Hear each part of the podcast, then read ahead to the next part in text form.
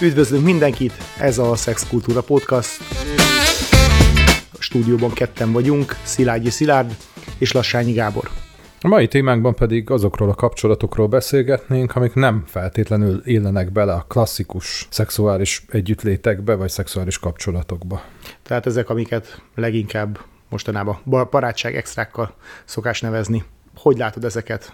Ez, ez egy típusú dolog, vagy sok, sok típusú dolgot foglalunk itt össze? Alapvetően azt gondolom, hogy a barátság extrákkal az többféle meggondolásból és többféle elvárásból szokott táplálkozni. Elsődlegesen eh, van az, amikor valaki mondjuk, valakinek mondjuk nincsen párkapcsolata, és egy meglévő barátságot turbóz föl mondjuk így egy szexuális vonallal együtt. Uh-huh. A másik az, amikor valakinek van egy párkapcsolata, de az a párkapcsolat nem kielégítő számára, vagy nem kapja meg azt, amit szeretne ebben a párkapcsolatban, uh-huh. de nem is szeretne kilépni ebből a párkapcsolatba, és valamiféle alternatívát keres a szexuális kielégülésére. Igen, és akkor ebből gyakorlatilag egy szeretői kapcsolatot nyit, hogyha a köznyelven azt használjuk mellette. Igen, ezt nevezhetjük egy szeretői kapcsolatnak is. Na, hát ez, ez egy érdekes megközelítés. Nyilván az első típus az vagy az alapvető kérdés az, hogy ezek mennyire működőképesek, mennyire fenntarthatóak, mennyire hozhatják meg az elvárásokat, mennyire tudnak komfortérzetet adni az összes részvevő számára, mennyire tudnak jól működni ezek a kapcsolatok. Uh-huh. Neked a praxisodban mit, a praxisod mit mond ezzel kapcsolatosan? Hozzátéve, hogy nyilván, ha valaki ilyet behoz egy terápiába, akkor általában valami probléma szokott lenni, nem? Nem gondolom, hogy probléma lenne. Uh-huh. Na de hogyha valaki egyáltalán ilyen témát kifejezetten fókuszba helyez egy terápiában, akkor általában valami nem, nem, valamit úgy érez, hogy nem jó az életében ezzel kapcsolatosan sem. Nagyon kevés az a párkapcsolat, ahol azt tapasztalom, hogy a szexualitás kielégítő. Ennek nagyon sok oka van. A legtipikusabb oka az, hogy nem beszélnek az emberek az igényeikről. Hmm. Nem mondják el, hogy mire vágynak, nem mondják el azt, hogy mit szeretnének, hogy nekik mi a jó. És nagyon sok esetben, főleg hölgyeknél azt tapasztalom, hogy nem is tapasztalták meg még hogy mi a jó nekik. Uh-huh. Hogy egy 35-40 év és kor fölött kezdik el megismerni azt, hogy számukra mi a jó, kezdik akkor levetkőzni azt a fajta gátlásosságot, vagy, vagy szerepekhez való, szülői szerepekhez való alkalmazkodást, amiben számukra kinyílik a szexualitás uh-huh. világa. Ez a férfiaknál már elképzelhető, hogy egy lefele menő ág a 40-45 pluszos ág, és ők, ők, már, ők már jól el vannak a maguk világában, plusz nyilván a, a, a pornó világa az annyira el, elérhető és annyira kéznél van, hogy ők megélhetik a, ezeket a fantáziájukat a pornó segítségével. De a kérdésedre visszatérve, hogy mitől tud ez működni? Attól tud működni, mint, egy, mint a párkapcsolati szexualitás is, hogy az emberek őszinték egymáshoz. Egy barátság extrákkal akkor tud jól működni, hogyha előre definiálják, hogy mire van szükségük, miért mennek bele egy ilyen kapcsolatba, és mit várnak a másiktól. A tapasztalat az, hogy a, az esetek felében, kétharmadában, amikor a szexualitás leválik, és vagy megszűnik a barátság extrákban, akkor a, a barátság meg tud maradni. Uh-huh. Akkor, hogyha előre definiált volt az, hogy én mit várok ettől ettől Igen. a plusztól. Igen. Nyilván ehhez egy elég nagyfokú érettség kell. Nyilván az embereknek alapvetően azért több szakaszába szokott ilyen, életében több szakaszába szokott tipikusan jelentkezni. Az egyik az a része, amikor még alapvetően, ha valakiben van egyáltalán az a forgatókönyv, mondjuk ez a fixebb, elkötelezett kapcsolatkeresési szakaszban van, de ilyen partner egyelőre ne, úgy érzi, hogy életében nem engedheti magának, mert egyszerűen olyan a munkája, olyan az életkörülményei, hogy most az a kép él a fejében, hogy ez most nekem nem fér bele az életembe, vagy pedig egyszerűen azt mondja, hogy én érzelmileg most nem vagyok abban az állapotban, hogy még olyan elkötelezett kapcsolatot keressek, és, és viszont vannak szükségleteim, alapvetően a szexualitással kapcsolatosan is vannak igényeim, és erre van egy olyan ember, akivel szimpatikus vagy, vagy van, van egy olyan vonzalom, amiben ez jó lehet. Ez az egyik szakasz. A másik szakasz, amit említettél, ahol már inkább ez egyfajta szeretői kapcsolat, tehát egy paralel kapcsolat lehet, ahol viszont definiálva van az, hogy ez egy bizonyos részétre vonatkozik az életnek, nem, nem keresnek, nem terveznek közösen nyaralást, kutyát, gyereket, családot, házat, egyebet. Úgyhogy mind a kettőben tud létezni, és hát nyilván ezek között azért nagyon nagy átfedések is lehetnek, meg nagyon érdekes átmenetek lehetnek ebbe a dologba. Én abban a kérdésben, hogy mikor lehet ez jól működőképes mindenki számára megelégedettséget adó dolog, azon kívül, amit mondtál, hogy előre definiálva legyenek a dolgok, én azt gondolom, hogy egyfajta szimetriát feltételez az a dolog. Ha nem is feltétlenül teljesen élethelyzeti szimetriát, de egy szabad mozgással kapcsolatos szimetriát. Azkor szoktak ezek a kapcsolatok általában nagyon kitettek és nagyon szomorú véget érni, amikor valamelyik fél alapvetően tök mást keresne, és tök mást szeretne ebből a dologból. Tehát valaki mondjuk van egy elkötelezettebb kapcsolatban, mellette belemegy egy szeretői kapcsolatba, de a, aki a szeretője, vagy aki ebbe a látszólag csak extra kapcsolatban, ő valójában igazából elköteleződni szeretné, és szeretne egy, egy, egy új családot, vagy, vagy, vagy bármit attól az embertől. Ugyanez igaz lehet akkor is, hogyha valaki tényleg nem akar egy elkötelezett kapcsolatot, meg úgy tényleg élethelyzetek nem fér bele, de a másik azt tulajdonképpen azt mondja, hogy jó, jó, hát majd kivárom, amikor majd, majd, majd ő el fog köteleződni, amikor majd képes lesz, és akkor, akkor ebből nagyon nagy csalódások lehetnek. De itt nyilván nagyon sokféle kombináció lehet, és teljesen valid az is, hogy valaki azt mondja, hogy nekem most igazából annyi minden belefér az életembe, ez az ember szimpatikus, ez az emberrel jó együtt lenni, jó az a egy hetente, két hetente, egy havonta egyszeri találkozó, és ez nekem ad az életembe ahhoz, hogy ezt a minőségét megéljem. Amit, amit említettél az előbb, hogy, hogy mások az elvárások a kapcsolattal szemben, az azt gondolom, hogy ugyanaz a nehézség, amit én is megfogalmaztam, az, hogy az elején tisztázni kell, hogy én mit várok el. Illetve közben is, hogyha módosulnak az igények, akkor azt tudni kell uh, kezelni. Az érzelmi érettséghez hozzátartozik az, hogy mondjuk én élek egy párkapcsolatban, gyerekem van, a, a, a bázis kapcsolatomban alapvetően jól érzem magam, vagy nem tudok, vagy nem akarok belőle kiszállni, mert azért nagyon sokféle ilyen helyzet uh, létezhet, anyagi biztonság miatt, egy érzelmi elköteleződés miatt, bármi miatt nem akarok én ebből a bázis kapcsolatból kiszállni, ettől függetlenül megjelenhet az az igény, hogy ez az alternatív kapcsolat, ez a barátság extrákkal, ez átalakuljon valami mássá. Átalakuljon, ez, ez legyen a bázis kapcsolat. Ezzel az érzéssel nincsen semmi gond, akkor, hogyha az ember kiteszi, hogy bennem ilyenek vannak. Igen, ezzel együtt nyilván, hogyha ez az aszimetria nagyon erős, szemmel látható előre is, akkor is itt már egy nagyon érdekes etikai kérdés, hogy az, akinek relatíve stabil szándékai vannak, hogy ő nem akar változtatni azon, az az életmód, amiben van, amiben ő egy paralel kapcsolatot szeretne, vagy egy ilyen kapcsolatot szeretne, az ő, ő, ő belemegy abba, hogy valaki, akinél érezhetően ennél több vágy lenne, hogy azzal kapcsolatot föl, föl folytasson, kezdjen, vagy fenntartson. Tehát akinél eredetileg már érezhető, hogy igazából ennek a lánynak, vagy ennek a fiúnak, akivel most kapcsolat, egy, egy szeretői kapcsolatban belemegy, ő igazából persze most ebbe beleegyezik, mert annyira oda van, ezért érte, de, de közben meg tudja, hogy valójában nem, nem, ez nem fogja hosszú távon kielégíteni. Hát itt nagyon jó kérdés, hogy hol húzódik az etikai felelősség, hogy, hogy, hogy elége az, hogy én őszinte voltam, én mondtam, hogy nem akarok többet, és ja, hát az meg már az ő baja, hogy ő belém szeretett, és, és, és, és bele vagy, vagy pedig, vagy pedig azt mondom, hogy oké, okay, ebben nem megyek bele, mert kiszolgáltatottá válik, és mondjuk elveszem a hónapjait, éveit, stb. azzal, hogy, hogy az én szeretőmként föntartom magamnak. Nagyon érdekes, amit mondasz, mert hogy én ezt nem tartom érzelmi érettségnek. Mm. Sem az egyik, sem a másik fél részéről. Érzelmi érettség az, amikor felelek magamért. Érzelmi érettség az, amikor el tudom mondani, hogy én milyen igényekkel jövök ebbe a kapcsolatba, uh-huh. mit tudok ajánlani, uh-huh. és mi az, amit kérek. Uh-huh. Az, hogy a másik hogyan gondolja, és mit mond, és hogyha ez a kettő dolog nem fedi egymást, uh-huh. azt gondolom, hogy az nem érzelmi érettség. Ott melyik részéről? Meg. Melyik részéről? Melyik félre? Ar, annak a félnek a részéről, aki nem tudja kirakni a valós igényeit. Igen. És Igen. nekem nem felelősségem az, hogy másban mi keletkezik. Nekem az a felelősségem, hogy én egyenes legyek ebben a kapcsolatban. Uh-huh. Én meg ott látok azért alapvetően egy érzelmi érettséget, hogyha olyan partnert választok, aki szintén érzelmileg érett. Tehát Igen. nem, nem, nem infantilizálom, és nem, nem, nem egy olyan ember, vagy egy olyan embert nem tartok megfelelő partnernek, aki, mert nincs meg ez a fajta érettség, vagy egyértelmű számomra, hogy hm, nem, nem oké, nem, nem, nem, nem lát tisztán, nem tudja, hogy mit vállal valójában.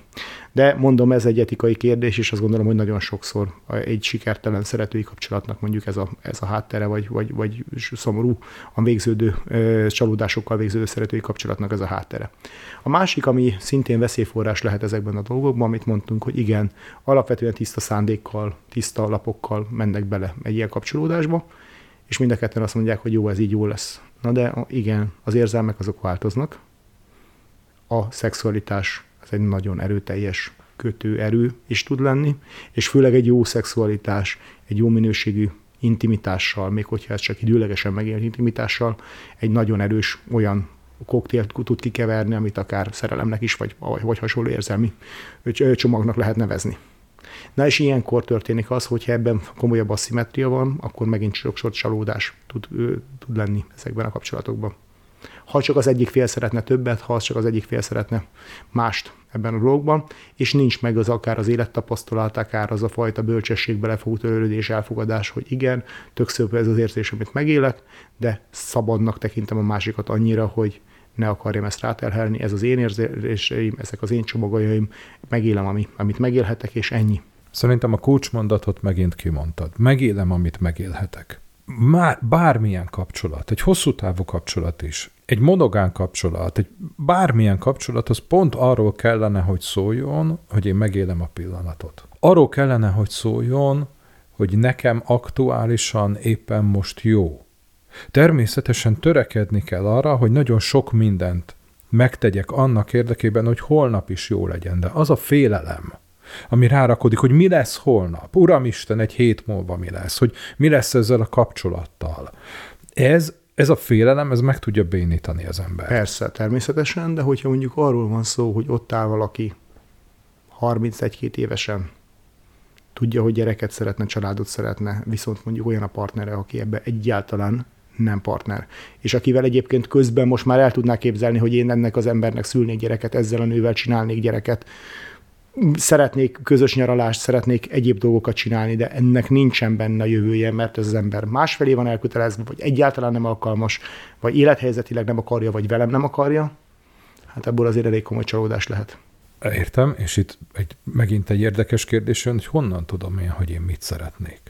Honnan tudom én, hogy én gyereket szeretnék? Honnan tudom én, hogy egy ö, tartós kapcsolatot szeretnék? Mit jelent számomra ez a tartós kapcsolat? Mit fantáziálok én arról, hogy mi a, mi a tartós kapcsolat? Hogyan képzelem én el azt a jövőt, ami egyébként, amire egyébként minimális ráhatásom van, hogy mi fog történni? Hogy egy olyan dolog iránt vágyakozom, amiről nem is tudom, hogy létezhet-e. Nem tudom, én ezzel vitatkoznék. Én azt gondolom, hogy az emberekben nagyon jó az összes illúzión túl, főleg egy klasszikus párválasztási időszakban, amit mondjuk így nyilván mondjuk egy középosztályban mondjuk azért a 25 és 35 között nagyjából belőhetjük ezt a klasszikus korszakot, nyilván ennél vannak korábbiak, későbbiek is egy különböző okokból, azért az emberben vannak előképek, vágyok, és teljesen valid vágyok arra, hogy igen, én szeretnék családot, szeretnék valakivel együtt lakni, szeretnék minőségi emberi kapcsolatot, és mondjuk szeretnék tervezni, és tudni azt, hogy kivel szeretnék nyaralni a következő nyáron, tudni azt, hogy kivel szeretnék karácsonyozni, tudni azt, hogy kivel szeretném mondjuk azt, aki egy-két-három gyereket együttesen felnevelni. Ez az a program, amit hozunk magunkkal. Igen, de ez egy valid, valid, valid program, és azt gondolom, hogyha emberekben ez ott van, belül, és ez belül van ez a vágy és ez a vágykép, akkor ezek teljesen valid vágyak lehetnek. És ideális esetben találkozik olyan emberrel, akivel ennek meg tudnak egy közös metszetet találni. Én uh, annyiban tartom valid vágynak, hogy megélem ezt a fajta igényt, és uh, ez a fajta igény egy valós perspektívát, egy valós jövőképet vetít elém, amire azt gondolom, hogy van, me- megpróbálom az eddigi tapasztalataim alapján jól bejósolni, hogy vajon ez ezzel a partnerrel megvalósítható-e. Uh-huh, uh-huh.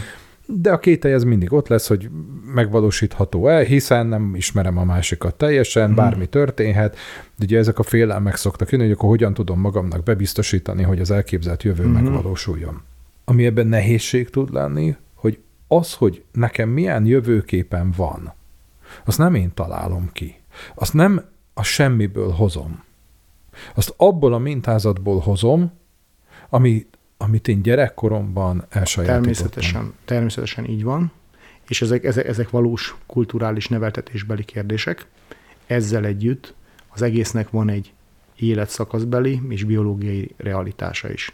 Természetesen lehet 45 évesen is gyereket szülni, mint ahogy 16 évesen is lehet gyereket szülni, de azt, hogy valaki érzi annak a korszakbeli és egyéb sürgetését, hogy nem 40 évesen szeretnék gyereket szülni, hogy nem 60 évesen, vagy a közel 60-hoz szeretnék mondjuk, hogy érettségizzen az első gyerekem. Ezek mind tök, tök jó dolgok, és ezek tök valós vágyak, hogy igen, én itt, itt nagyjából így szeretném az életemben ezt a dolgot, és természetesen lehetnek más forgatókönyvek, és természetesen adaptálódni lehet ezekhez, de az a fajta tágabb cél, kellő rugalmassággal kezelve, az teljesen egyértelmű, hogyha én például benne vagyok 31 évesen egy olyan kapcsolatban, ahol tudom, hogy ezzel a férfival a büdös életbe nem fog elköteleződni, csak lebeg, csak ott van, én már ott vagyunk benne, vagy 5-6 éve egy kapcsolatban, akkor is egy teljesen jogos döntés lehet, hogy nem a veszteség minimalizálást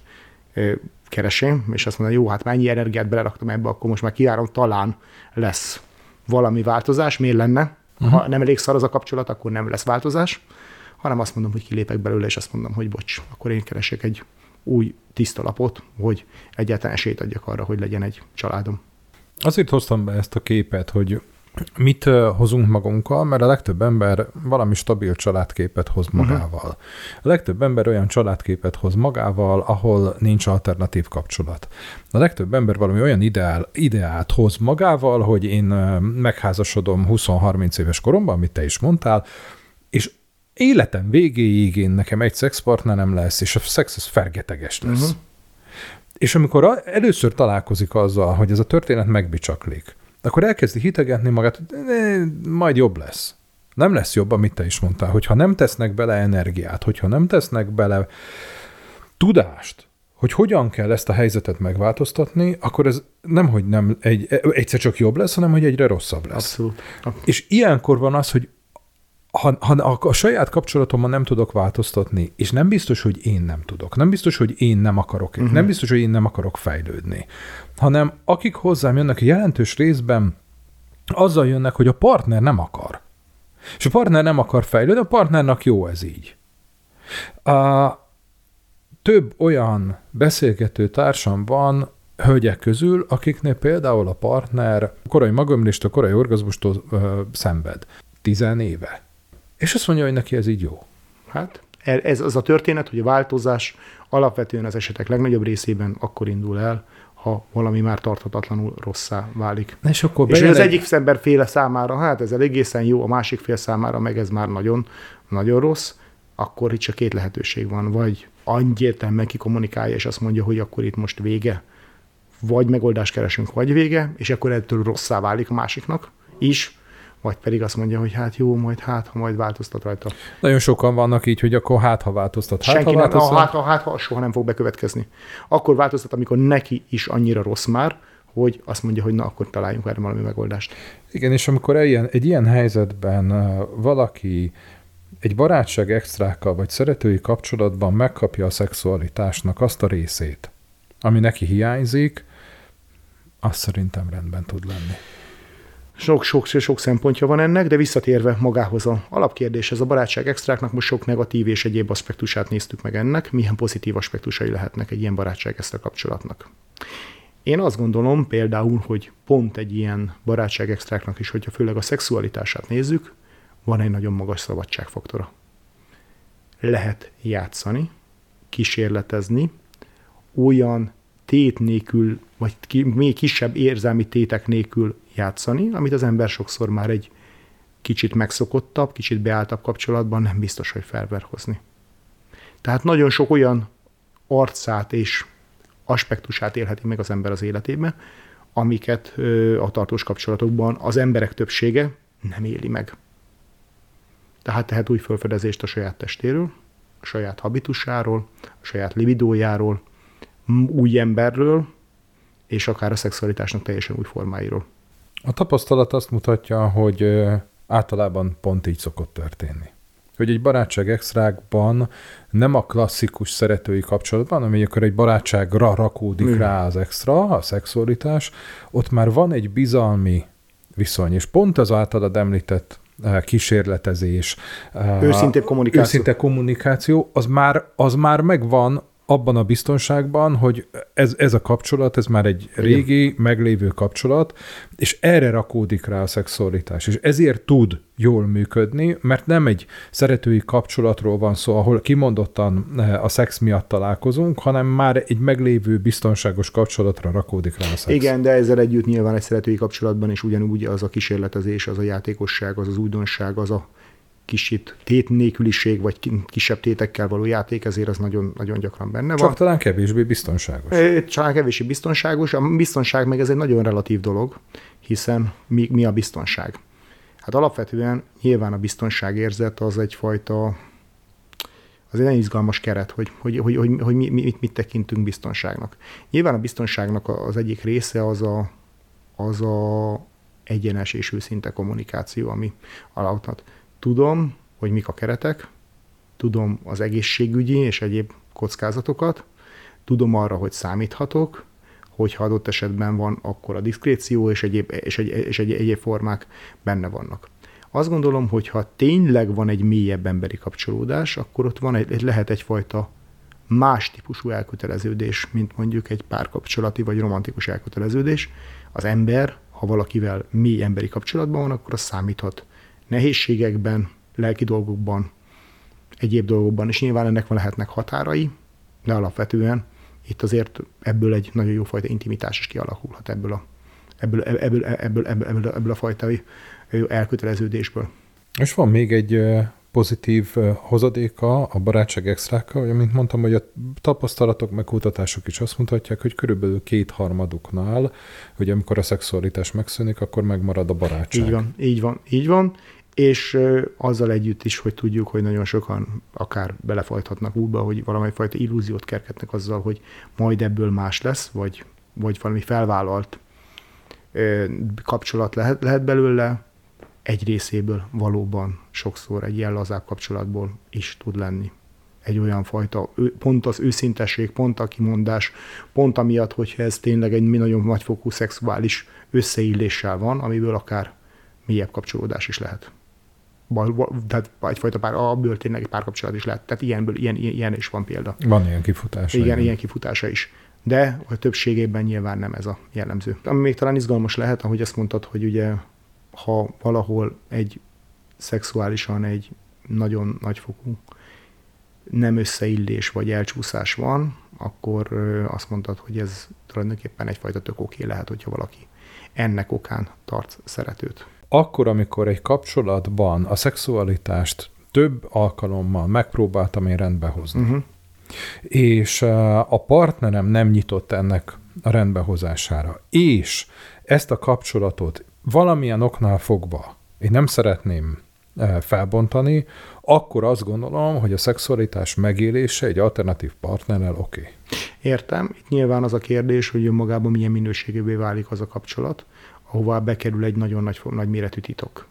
E, amennyiben ez titok, most az arról, hogy, hogy nem titok, erről beszéltünk a korábbi adásainkban, de maga a titoknak a terhelő ereje, azt gondolom, hogy azért az elég nagy robbanásokat tud okozni, azzal együtt is, hogy tudjuk azt is, hogy sokszor egy jó szerető tart össze egy, egy, egy, egy házasságot vagy egy kapcsolatot, mert hogy egy csomó olyan energia és feszültség jó irányba kicsatornázódik, vagy ami, ami egyébként felrobbantaná magát az alapkapcsolatot. Pont erről beszélek. Amikor valaki megpróbálja rendbe hozni a szexualitást a kapcsolatában, hmm. és, a más, és a partner nem nyitott rá, az két dolgot fog eredményezni. Az egyik az, hogy nem fogom tudni megélni a szexualitást, az örömöt és az intimitást a partneremmel. Innentől kezdve az a kapcsolat már nem az a kapcsolat, amiről azt lehetne beszélni, hogy egyébként, ha nem lenne szerető, akkor az a kapcsolat baromi jól működne. Nyilván Ez nem. az egyik fele. A másik, hogy kísérleteket teszek a kapcsolat megjavítására, és a partnerem ebben e, e, ezt visszautasítja, akkor az az én önértékelésemet is bántani fogja, a párkapcsolati dinamikát is meg fogja uh-huh. változtatni, azért, mert visszautasítást kapok, visszautasítást kapok, visszautasítást kapok, nem pedig az, hogy közösen teszünk egy kapcsolatért. Az ideális helyzet nyilván az, amikor én elmondom azt, hogy én mit szeretnék ebből a kapcsolattól, mi, mi az, mik az én igényeim, és erre kapok mondjuk egy meghallgatást. És kapok egy e, elfogadást, és kapom megkapom azt, hogy oké, okay, akkor kezdjünk el ezzel valamit csinálni. Így van, így van, és ezzel együtt nyilván nincsen semmifajta garancia, hogy arra a problémára van biztosan fix megoldás. Nyilván szexuálterapeutaként te is ismersz számos módszert, amivel lehet ezeket közelíteni. Nyilván látunk erre nagyon jó példákat is, ahol időlegesen vagy hosszabb távon össze lehet két embernek a vágyait, a, uh-huh. a habitusát hangolni, de arra garancia, hogy mondjuk egy X kapcsolatban teljesen rendbe lehet tenni, egy teljesen kielégítő, mind a két fél számára teljesen kielégítővé lehet tenni a szexet, erre nincsen garancia. És erre nyilván, hogyha azt a kapcsolatot továbbra is fönn akarják tartani, akkor az egyik lehetőség az az, hogy teljes önmegtartóztatása, vagy, vagy egy nagyon részleges meg, megtartóztatása arról részéről, aki, aki, akinek, akinek, akinek szükségletei nincsenek kielégítve, vagy nem érégül neki, vagy nem, nem kapja meg azt, amire szüksége van, vagy a másik pedig az, hogy egy paralel kapcsolatot kezd. Igen, de hogy itt nem csak arról van szó, hogy, hogy szexuálisan kielégül-e vagy Nyilván sem, nem. hanem arról is szó van, hogy ez a, ebben a kapcsolatban az intimitás az me, azon a szinten van-e, ami mind a két fél számára kielégítő.